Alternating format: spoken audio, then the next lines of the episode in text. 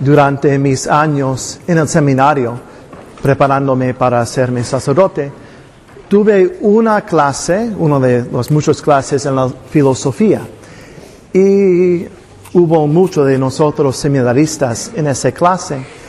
Y el profesor en un día preguntó a nosotros, seminaristas, si de verdad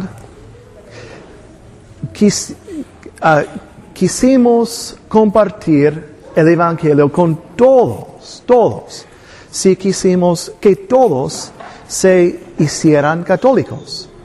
Porque él nos dijo que él tiene un cuñado y ese cuñado no le gusta mucho y este cuñado no cree en Dios. Y así en ah, reuniones de la familia, a veces ese cuñado pide a ese profesor, persuádeme de la existencia de Dios, persuádeme a hacerme católico.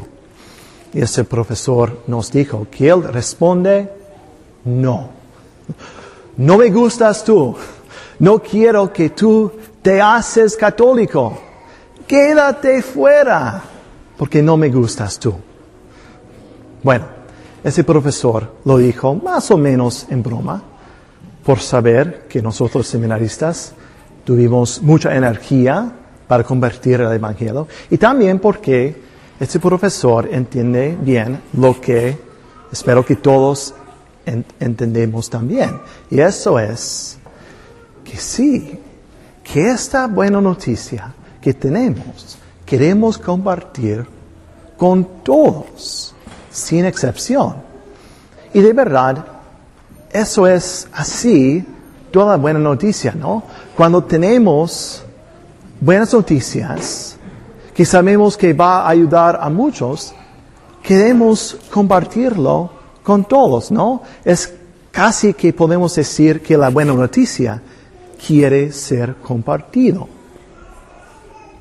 Y así es que Dios, claro, quiso compartir con todos la buena noticia de la encarnación y el nacimiento de su Hijo Jesucristo en la Navidad. Y así la Epifanía sigue directamente en la Navidad. Esto cambió una división que había aparecido temporariamente en la historia de la salvación. Porque para salvar a este mundo caído en el pecado, Dios eligió empezar con enfocarse en un solo hombre, en Abraham, en su familia, y en esa familia creciendo hasta una nación el pueblo de Israel. Se enfocó en ese país y así compartió mucho de sí mismo con este pueblo, de quién es, de su verdad, de la verdad de sí mismo, del universo, del bien y del mal. Pero eso temporariamente creó una división entre este pueblo, como si ellos fueran en la luz, como hemos oído en la primera lectura, mientras que todas las otras naciones, los gentiles, los que no fueron judíos, fueron, podemos decir, en tinieblas. Eso fue una división temporaria entre ese pueblo los otros. Pero esto no pudo continuar para siempre. Y así en llegar al, punto de la encarnación, entonces empezó a cambiar. Sabemos que la iglesia de Cristo, en su impulso misionero, ha ido a todas partes del mundo para proclamar el Evangelio, para presentar a Cristo a todos. Y todo esto empezó en ese día, cuando llegaron los reyes magos guiados por esa estrella de Belén. Y así en ellos podemos ver los representativos, los primeros de nosotros. Para todos nosotros que no somos étnicamente del pueblo de Israel, que no somos étnicamente judíos, esto es nuestro aniversario. Podemos pensar en eso como el aniversario de cuando el Evangelio llegó por primera vez a nuestro país, o primera vez a nuestra familia, o quizá de la primera vez cuando nosotros mismos nos acordamos que conocimos por primera vez a Cristo, quizá como niños, quizá como adultos, para todos, para un país, para una familia, para cada persona. Hay una, un primer momento de empezar a conocer a Cristo, de empezar a oír el Evangelio. Y si esto es una fiesta de celebrar este momento muy importante. Los reyes magos estaban buscando algo y así recibieron de Dios este señal de la estrella que ellos pudieron reconocer y responder para seguir y encontrar a Cristo. Eso fue algo que Dios hizo directamente en sus vidas.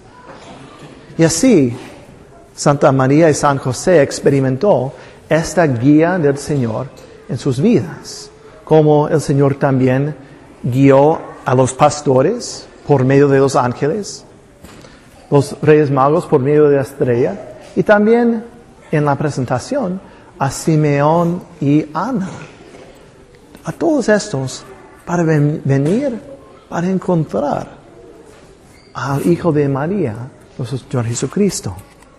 Y también quizá por medio de los dones que trajeron los reyes magos, José y María aprendieron más de la vida de Jesús.